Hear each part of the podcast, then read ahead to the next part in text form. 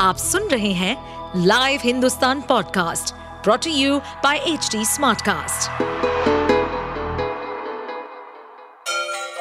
Ganga किनारे बसे राज्य उत्तर प्रदेश की खबरें पॉडकास्ट में आपका स्वागत है इस पॉडकास्ट में हम सुनेंगे छोटे शहर इटावा से लेकर राजधानी लखनऊ, चमड़े के शहर कानपुर और राम की नगरी अयोध्या जैसे सभी शहरों से जुड़ी राजनीति, विकास, मनोरंजन दल बदल फरेब और अपराध जगत की सभी खबरें कानपुर में एक कारोबारी की बेटे की हत्या से हड़कम मच गया। दसवीं के छात्र कुशाग्र की हत्या से हर कोई सख्ते में आ गया था। वो सोमवार की शाम अपनी स्कूटी से ट्यूशन के लिए घर से निकला था, मगर देर रात तक वापस नहीं लौटा। ऐसे में घर वाले परेशान हो गए। इस बीच एक अजनबी ने कारोबारी के घर के बाहर 30 लाख रुपए फिरौती का पर्चा फेंक कर फरार हो गया। इसके बाद परिवार के लोगों के हाथ पाँव फूल गए। डरे सहमे उन्होंने पुलिस को इसकी जानकारी दी।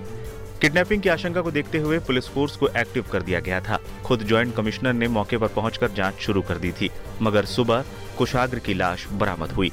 अब इस मामले में चौंकाने वाला खुलासा हुआ है।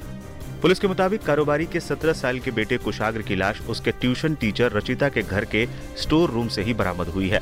कुशाग्र की गला घोटकर हत्या करने वाला कोई और नहीं, बल्कि रचिता का बॉयफ्रेंड प्रभात है। खबरों की माने तो प्रभात को शक था कि कुशाग्र का रचिता से अफेयर चल रहा है। इसी के चलते उसने पूरी प्लानिंग के साथ कुशाग्र का मर्डर कर दिया। इस हत्या में रचिता और प्रभात का दोस्त आर्यन भी भागीदार है।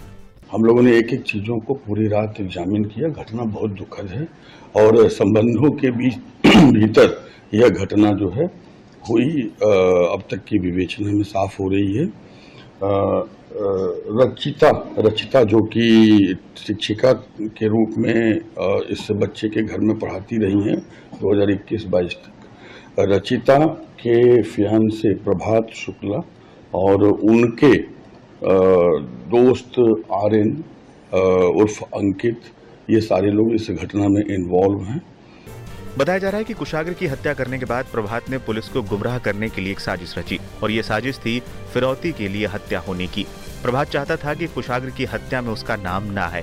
पुलिस किडनैपिंग वाले एंगल से हत्या की जाँच करने में फंसी रहे। इसके लिए प्रभात ने अपने दोस्त आर्यन की मदद ली थी। और सीधे कुशाग्र के घर पहुंचकर उसने 30 लाख रुपए की फिरौती वाला पर्चा घर के अंदर फेंक दिया था और फरार हो गया था। लेकिन इस पर्चे में सबसे हैरान कर देने वाली बात ये थी कि उसने धार्मिक नारे भी लिखे थे।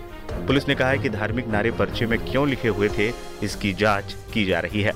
जो अल्लाह अकबर लिखा गया है वो किस सोच से लिखा अगर आप लेटर को देखेंगे तो उसी लेटर में इसके अलावा जो है पूजा के फूल और पूजा के जो है झालर शब्द का भी प्रयोग हुआ है।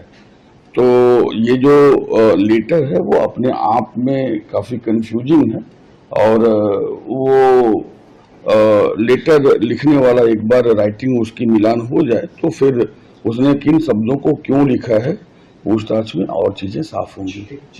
शुरू में रचिता और प्रभात दोनों ने पुलिस को गुमराह करने की कोशिश की, मगर सीसीटीवी में घटनास्थल के आसपास प्रभात की मौजूदगी, फिरौती वाली पर्चे में उसकी हैंडराइटिंग से पुलिस का शक उन पर बढ़ता गया। जब पुलिस ने सख्ती बरती तो दोनों टूट गए। पुलिस सूत्रों की माने तो पूछताछ में आरोपी प्रभात ने कबूल किया है कि कुशाग्र के टीचर से संबंधों की वजह से उसने इस हत्याकांड को अंजाम दिया। कुशाग्र की मौत सोमवार शाम करीब साढ़े पाँच बजे ही की गई थी। फिरौती की मांग सिर्फ़ पुलिस को गुमराह करने के लिए की गई थी। आप सुन रहे थे हमारे पॉडकास्ट उत्तर प्रदेश की खबरें।